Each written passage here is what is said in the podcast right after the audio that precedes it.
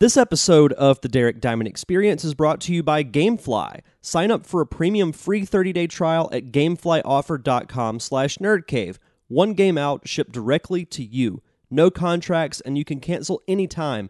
Gamefly has over 8,000 new releases for PS4, Xbox One, Nintendo 3DS, and more. Rent as many as you want and get them delivered right to your mailbox. And to get your free trial, just go to gameflyoffer.com slash nerdcave. Again, that's gameflyoffer.com slash nerdcave for your free 30-day trial. You're listening to the Nerd Cave Network.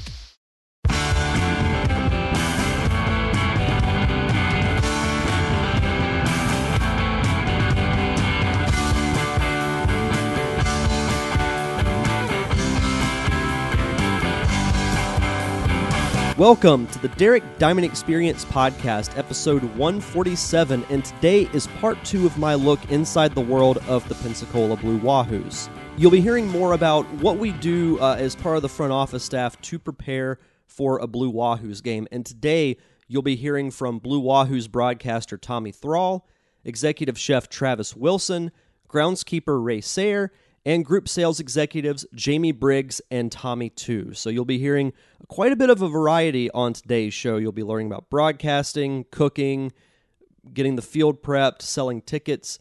Uh, So much goes into preparing for a baseball game, and hopefully, you guys enjoy this as much as I had doing it. So, without further ado, here is part two of my look inside the world of the Blue Wahoos.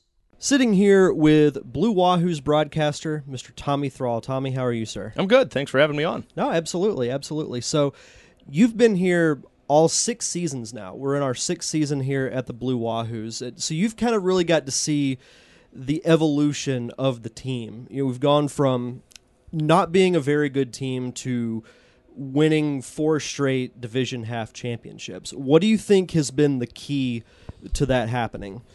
Well, I think a, a, a big part of that is, you know, Pat Kelly, our manager, has just done an incredible job. And I, I, I don't want to put it all on him uh, because that would be a little bit unfair to the players that, that come through here. But, but I think he's kind of the common denominator when you really look at it. Um, there have been a couple of different pitching coaches over that stretch, uh, and it just seems like the consistency of play. And you know, one thing that I think he does is he gets the most out of the guys and they play for him. And he brings this winning mentality. Uh, I think back to other guys that have been great managers uh, with this team as well. Jim Riggleman was a guy that, that comes to mind as a guy that was a great manager. You know, I think he was another guy that got more out of his team than the sum of its parts, uh, w- which I think is incredible. And I think Pat does the same thing those, teams under Riggleman, you know, he was only here for a year, but th- those two halves, uh, the team finished right around 500, and, and they were they kind of worked their way into the race both halves. Um, and I thought he did an excellent job. But you know, the, the job that Pat does, I think, is just incredible.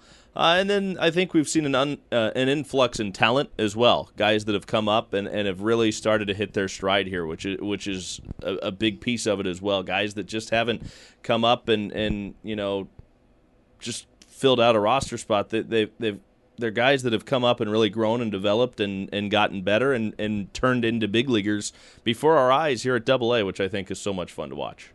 No, I would I would agree with that. And seeing, you know, I think especially this year, I've really started to notice like how much talent we have, especially on the pitching.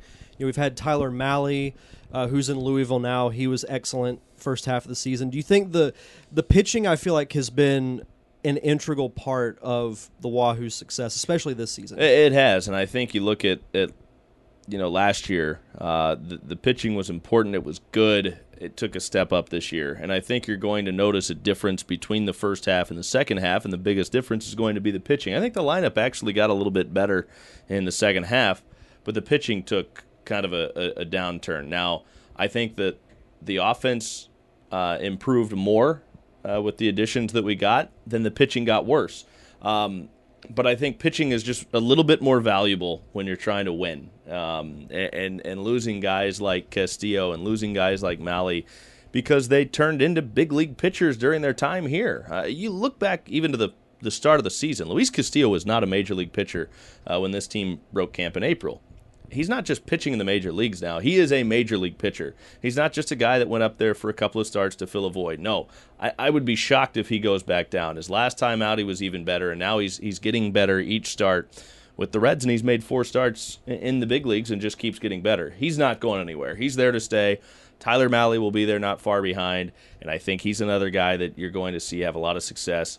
And in the six years, I really think those might be the two best pitchers we've seen come through here. The other two names that come come to mind, everybody thinks of Robert Stephenson because of the fanfare with his prospect status when he was playing here.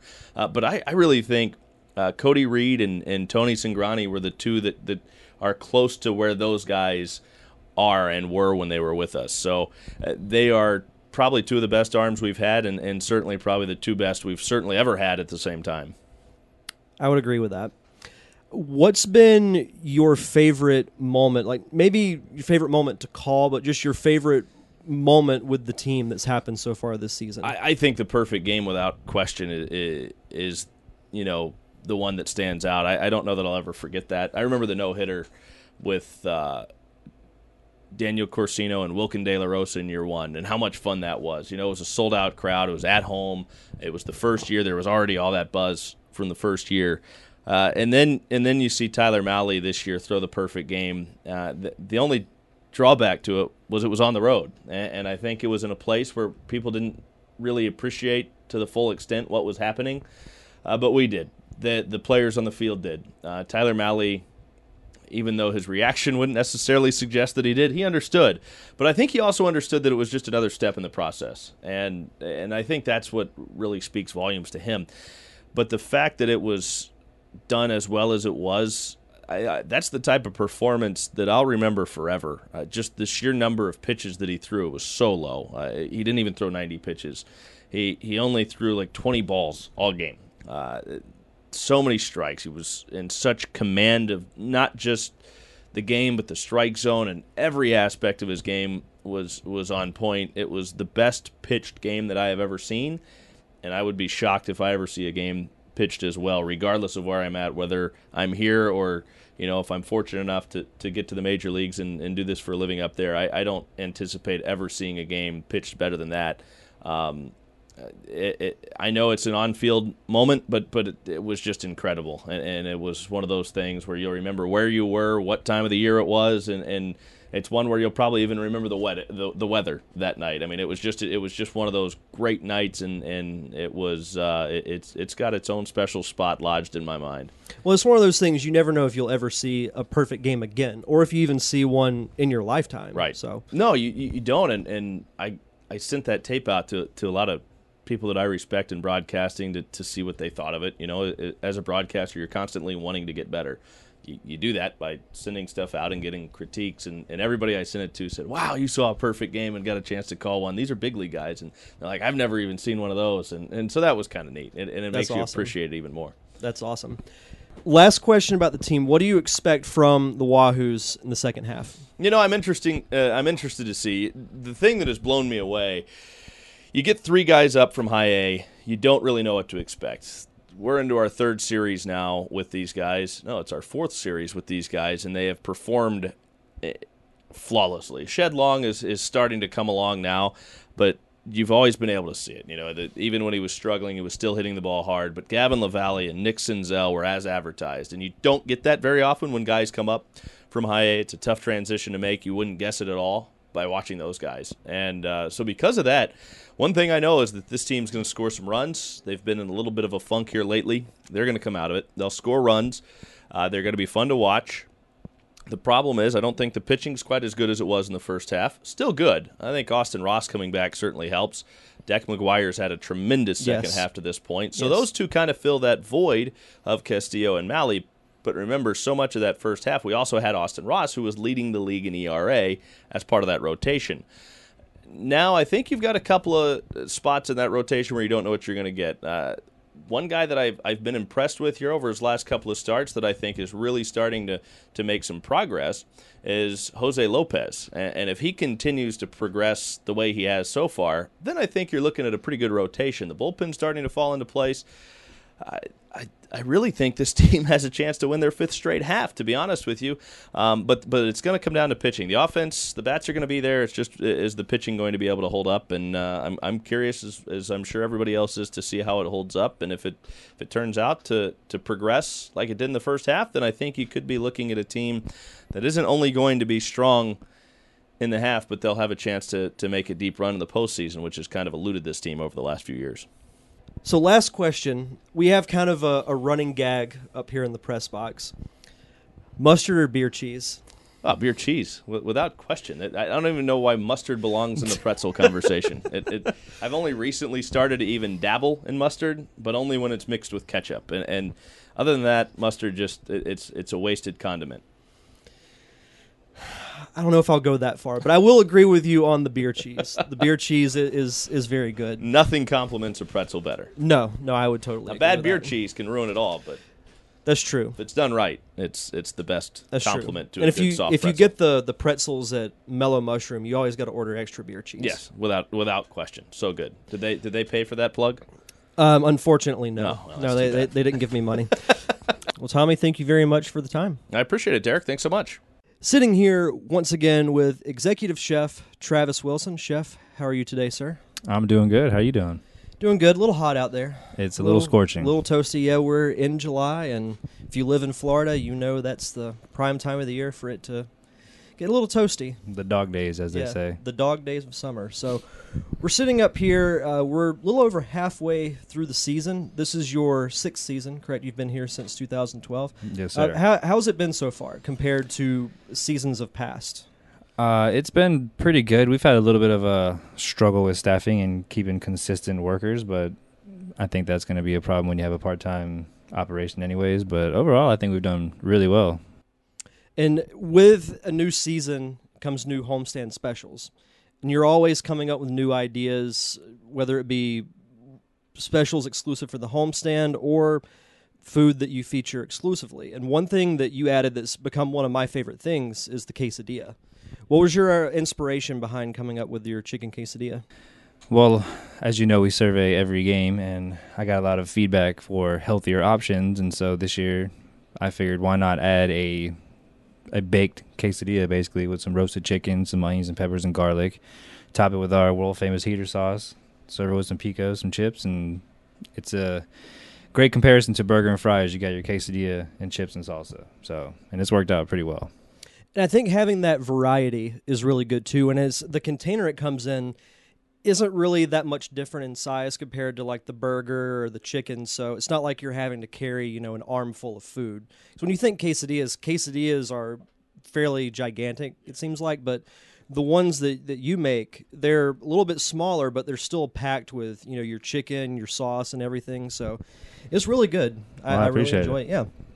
And you also have the unique homestand specials that you come up with. So say, you know, the most recent one you came up with was the ABG, the for the Montgomery biscuits. Yep, the uh, easy as ABG. Every time Montgomery comes to town, it's almost like a given. I have to use biscuits in some way, and we've done chicken sandwiches with biscuits. We've done burgers with the hash browns last year with the Bubba biscuit, and I figured why not just do biscuits and gravy, kick it up a notch. I'm doing a uh, chicken andouille sausage gravy. Mm-hmm. Top it on a put it on top of hash brown, kind of like breakfast at night. Which who doesn't like that? Ah, breakfast is good anytime. Uh, That's I actually a, concur. that's a debate that we have up here. My my counterpart does not agree with me. No, that is not a debate. That's what I say. Then he must have never gone to Waffle House after uh, midnight.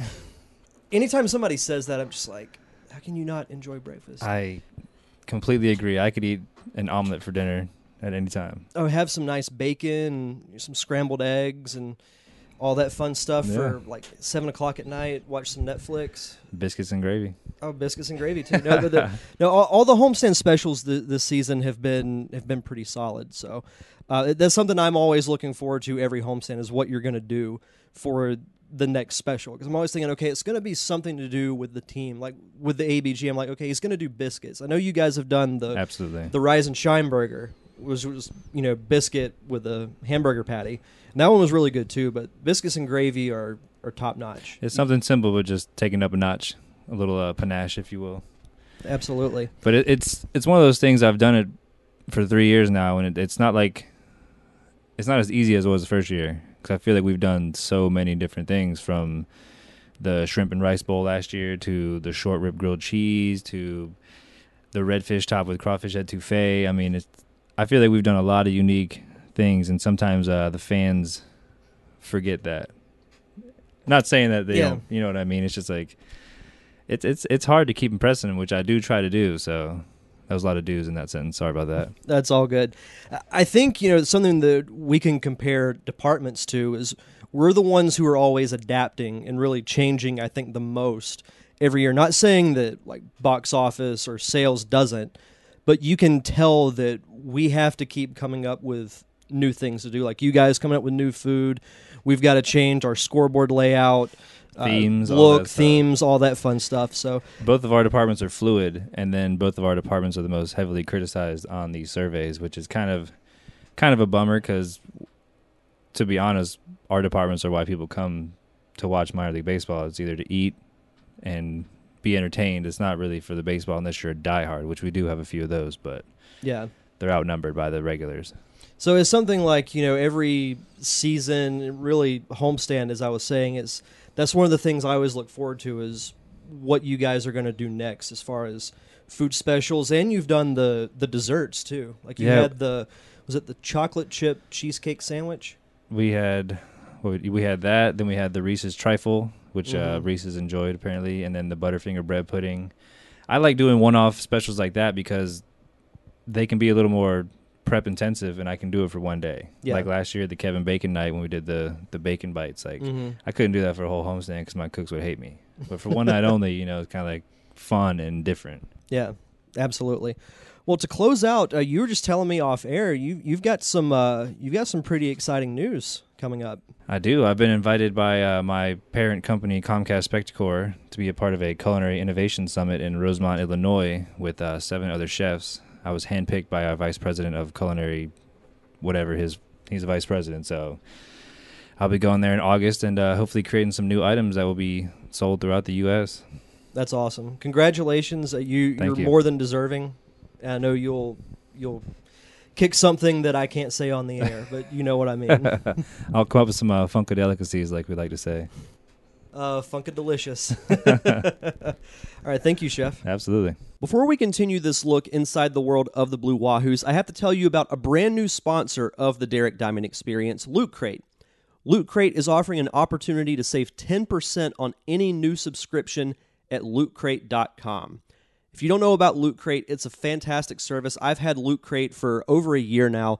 You get a monthly box with all types of cool nerd and geeky stuff. You get anything from t shirts, uh, kitchen utensils, towels, action figures, collectibles, pop figures. So many cool things. I know recently I got a cool Ninja Turtle shirt, a Transformer shirt, Nightmare on Elm Street chopsticks. All kinds of cool stuff comes from Loot Crate. They have Loot Crate, they have Loot Wear if you just want the shirts, the socks, underwear, all types of cool things. Loot Crate is a fantastic service. And to save 10% on any new subscription, go to trylootcrate.com slash nerdcave. Again, that's trylootcrate.com slash nerdcave to save 10% on any new subscription. Don't forget to enter the promo code BRIDGE10. Sitting here with Blue Wahoo's groundskeeper, Mr. Ray Sayre. Ray, how are you, sir? Great. How are you? Doing good. A little toasty out here. A little bit. A little Yeah, bit. A little bit, yeah. It's, we're, we're it's July in Pensacola. It's you know pretty standard, I guess. Yeah, we were actually sitting up in the in the press box, and we are like, "These are days that we do not envy you and Wes." Yeah, yeah. We we had a pretty good uh, first half of the season. We got lucky that it was nice weather for as long as it was, but now it's finally summertime, so we'll we'll deal with it, I guess. Well, it's interesting because we had all that rain in late June, so it actually kind of cooled things off, and we're like, "It's really not that bad." And now that all that rain's gone, we're just like, "Yeah, we're in the dog days of summer." Yep, we are. So, uh, how's the season been going for for you and Wes? Because I know that. Uh, you guys changed up the infield pattern a little bit. Is that something that you guys do on a yearly basis? No, not not necessarily yearly. It's just kind of we do it on feel, you know, things like that. If if we want to change some things here and there to kind of you know keep it fresh, uh, it's not necessarily something you have to do or anything like that. But but to kind of keep it interesting for us, we we like to every once in a while. Yeah. So, take me through a normal game day for you. You get here. What's the first thing you do when you start to prep for a Blue Wahoos game? Sure. So so I'm going to be here no later than nine o'clock, uh, pretty much every day, uh, whether it's a four o'clock Sunday or a six thirty uh, night game. Uh, we're going to start at nine o'clock, uh, and, and, typically the first thing we do is assess the weather. I mean, if if the tarp's already on the field, then obviously we need to get it off if the weather is done, or or we may need to uh, kind of make a plan based on what the weather looks like. You know, if it looks like we have you know no rain in the forecast, then we kind of move forward with uh, we'll kind of start uh, cleaning up the warning track from the night before. There's usually you know peanut shells and, and that sort of stuff everywhere, so we clean that up and we start mowing the grass, which uh, takes about an hour, hour and a half, depending on um, the, the, the pattern or the direction in which we're mowing. Um, and then I, I, personally will start working on the dirt areas, which which are kind of a tedious process of just making sure that it's it's good and playable for the guys when they come out for BP.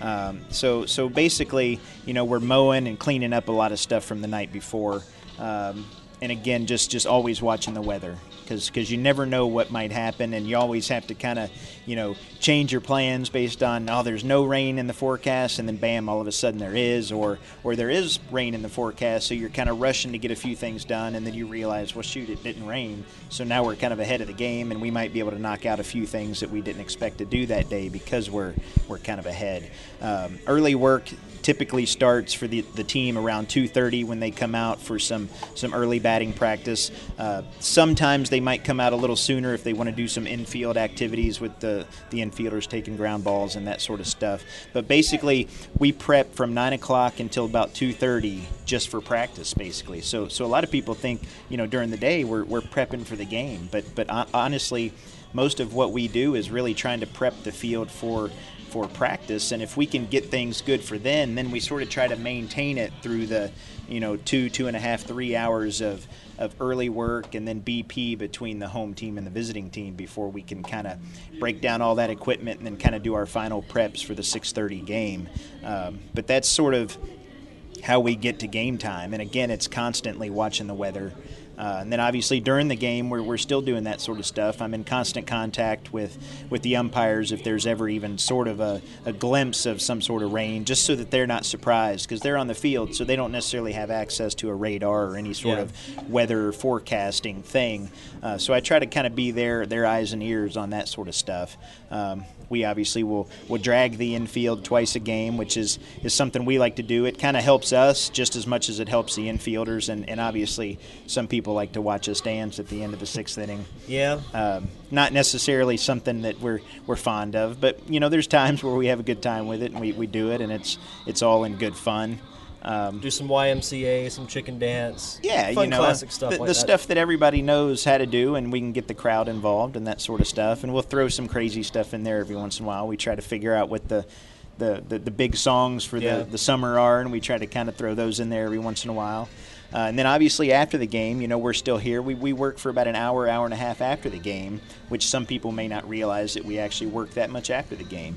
It's uh, so again with the weather that we have in Pensacola being so you know hit or miss after the game by the time we leave the, the, the, stadium we, we could basically play another game if we had to at that point. And, and yeah. we get to that point just because you never know what the weather is going to be the next day. So we could get here you know at six o'clock the next morning and have to throw the tarp on and, and that tarp stay on until 5.30 and if we haven't done any of that stuff that we would normally do after the game, then we're not going to start that game on time. So it's always a matter of just trying to get where we can get to so that we're always prepared for the worst, basically. Right. And it's funny I say that, that we could play a game after that hour, hour and a half of work after a game, but yet we still come in the next day at 9 o'clock and we have all this work to do before mm-hmm. 2.30 when the team comes out for early work but it's always details and it's mowing and it's just just trying to do what we can to kind of make make the field as consistent as possible for these guys when they come out here day in and day out. Yeah. Last question How was the transition? Because we did something n- different this offseason. We had UWF football. How was the transition from baseball to football? Well, it was an interesting transition. I mean, we all kind of know what's involved with it, but since we had never actually done it and never have done it here, it was obviously a learning experience and, and sort of a learning curve involved in, in kind of how to do it. Uh, and obviously, going into this year, we have a better idea of what, what we can expect and some things that we can do to maybe make the process a little easier, both going from baseball to football and then obviously back to baseball. Uh, but it was it was a lot of hard work. I mean, obviously, the initial conversion wasn't the full conversion because we had the playoff games for baseball and quick turnaround into football, and then the possible back to baseball, which Yeah. which sort of luckily didn't happen, but unfortunately didn't happen all in the same time. Uh, and, and we'll be right back in that scenario again this year with the playoffs. But but again, going through it once already, we, we sort of have an idea of how how it works and how we can kind of do it and what to expect and, and hopefully we just be able to streamline some of those processes and make it a lot easier for everybody involved. Absolutely. Well, Ray, thank you so much for taking time to talk. This is great. Always enjoy it. Sitting here with group sales executives, Mr. Tommy To, Mr. Jamie Briggs. How you guys doing? Doing good, doing good. How are you doing, Mr. Diamond? Doing good. Mr. Doing Briggs. well. Glad to be here. Thanks for coming by.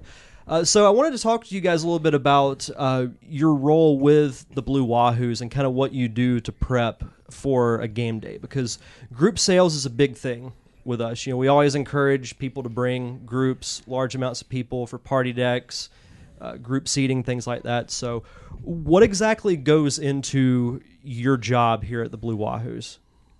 Really, it's just a, a culmination of a lot of different things. So, what we start off with is really, you know, the regular sales process, reaching out to clients and things like that. People have been out in the past, people have showed interest in us, and talking to them, figuring out how many people they want to come out.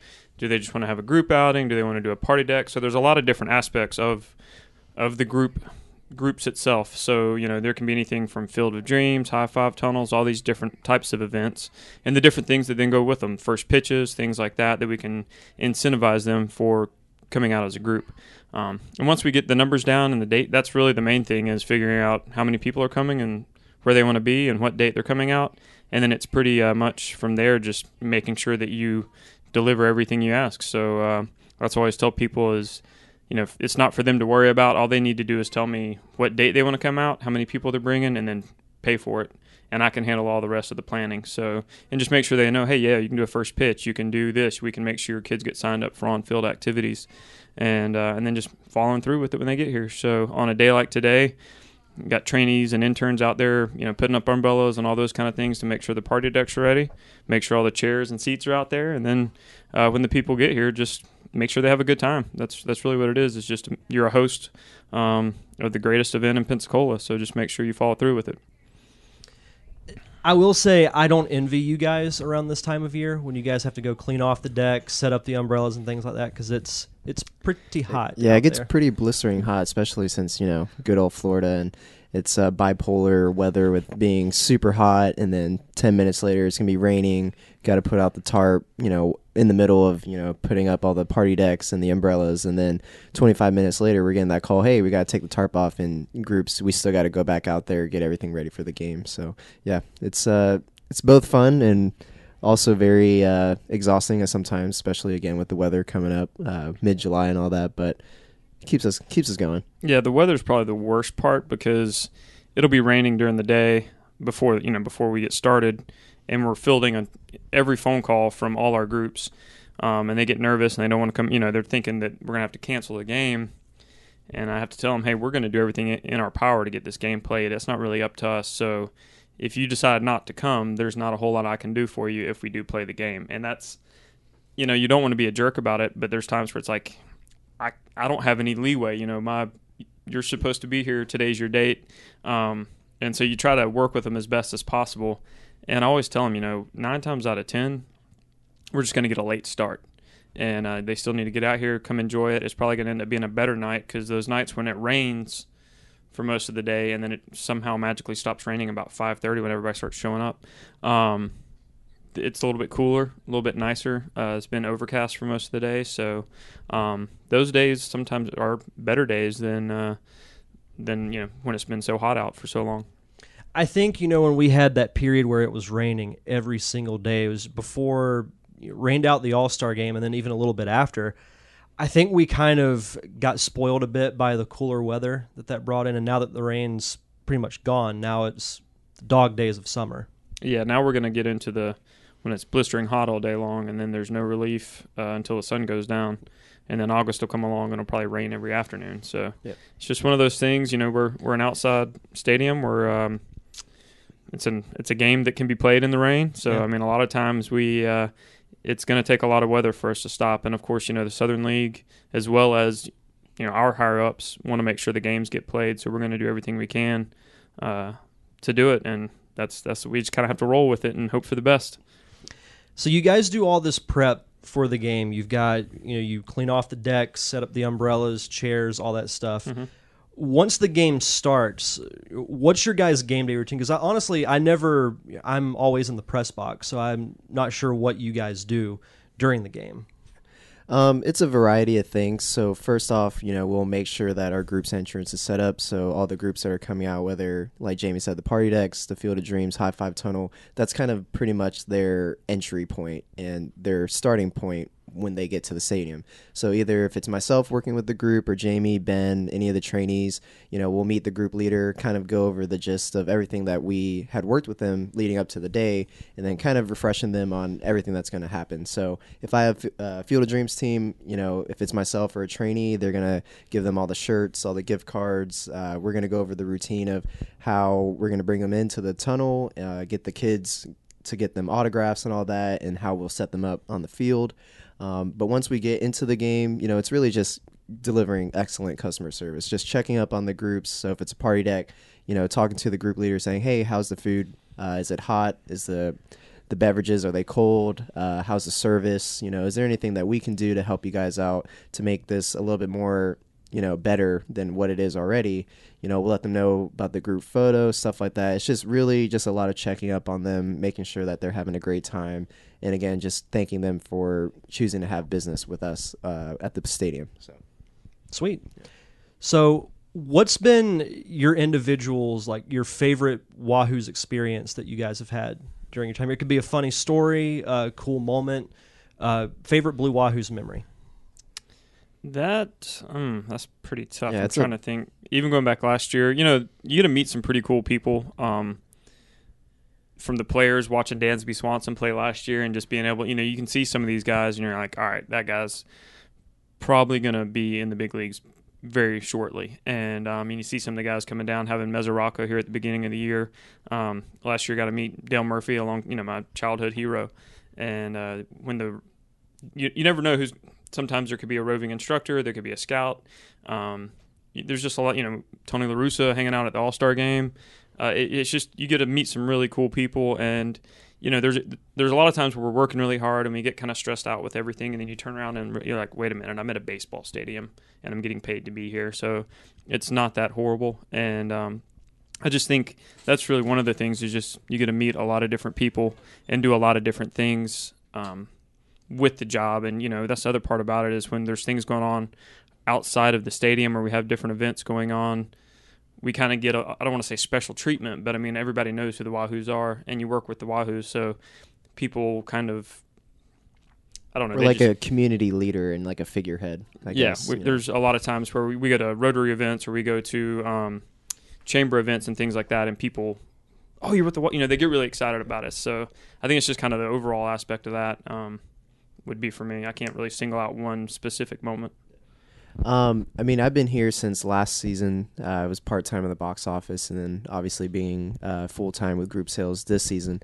Um, I would say for me, because honestly, baseball is not my biggest passion. I have more of a preference for basketball. So, kind of what, what Jamie was saying with seeing like these guys come out, and you know, sooner rather than later they'll be in the big leagues. To me, it's not as big of a like, oh god, like Dansby Swanson's here. But I mean, it's cool to see that you know and say that I've seen him play a game. But I think for me, my favorite moment was actually probably doing the Roach Run because was working with Mary Jane. We were doing our Blue Wahoo's favorites, um, and I, I told her that the Roach Run was one of my favorite things because you know kids get to go out on the field, you know they get to run around, let out some energy, and really get to have that experience and say, you know, at one point of time I was out on the field, and then who knows, maybe I'll be a baseball player playing for the Wahoos.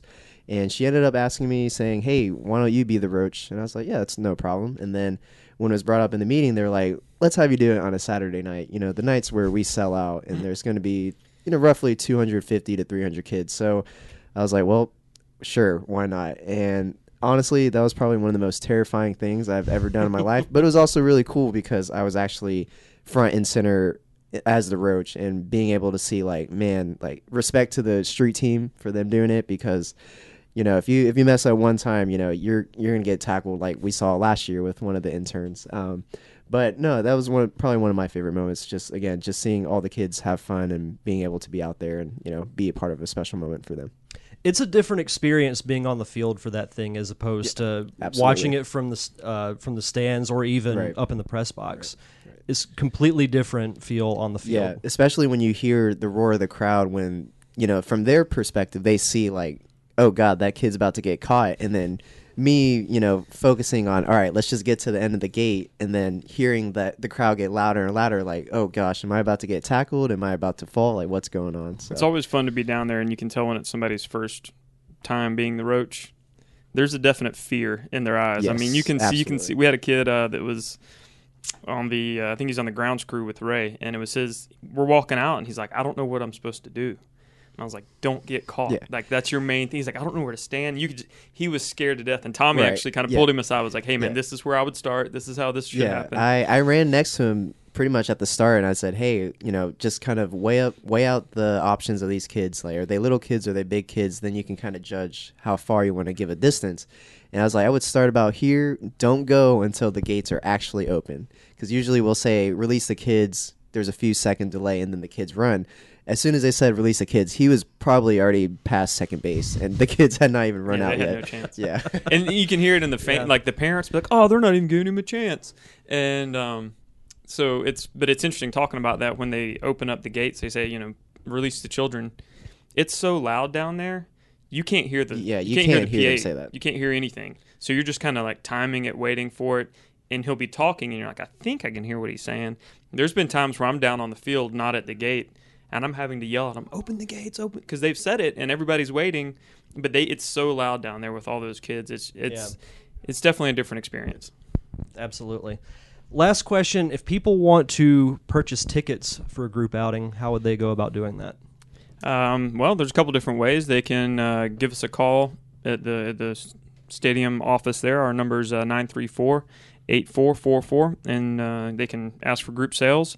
You can go online. You can. Our emails are pretty easy to find uh, online, and that's that's probably the best way to get it is to either call us or email us, and then we can work with them directly to make sure they have all the different options and and try to help them figure out what's the best group, you know, best thing for their their party. Sweet. All right, guys. Thanks so much for stopping by. Uh, thank you, Derek. Thank you. Thank you. My thanks again to Chef Travis Wilson, Jamie Briggs, Tommy To, Ray, and Tommy Thrall for taking time to give a little bit of insight on what they do to prepare for a Blue Wahoos game.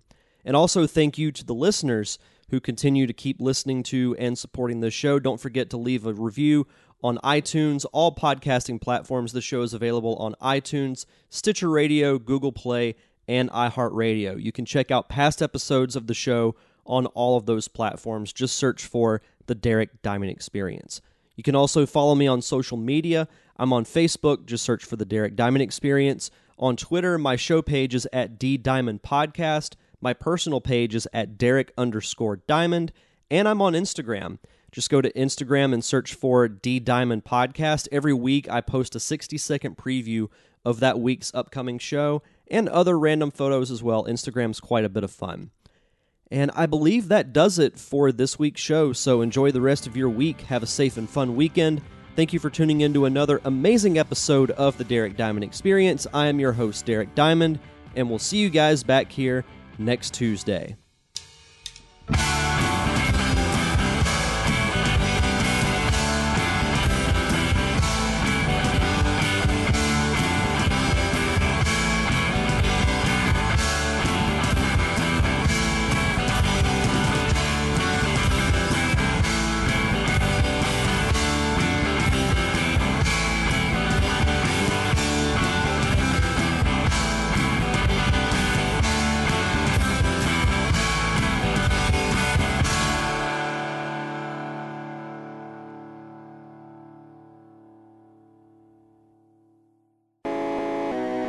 Been listening to a Nerd Cave Network production. Are you looking for new original music? If so, you should check out my close friends, the Unicorn Wranglers. The Unicorn Wranglers are a local indie rock band based right here in Pensacola, Florida, and they are very important to this podcast. And that's because they supply the theme music that you hear at the beginning and end of each episode. And the song you heard today is D Rock, the official theme song of the Derek Diamond Experience. You can also check out their music on Bandcamp. Just go to bandcamp.com and search for the Unicorn Wranglers, and you can hear Murder Mystery Night and 95 Flannel for free. That's my favorite four letter word, free. You can also follow them on social media. Just search for them on Facebook and follow them on Twitter and Instagram at U Wranglers. And finally, be sure to visit their website, unicornwranglers.com.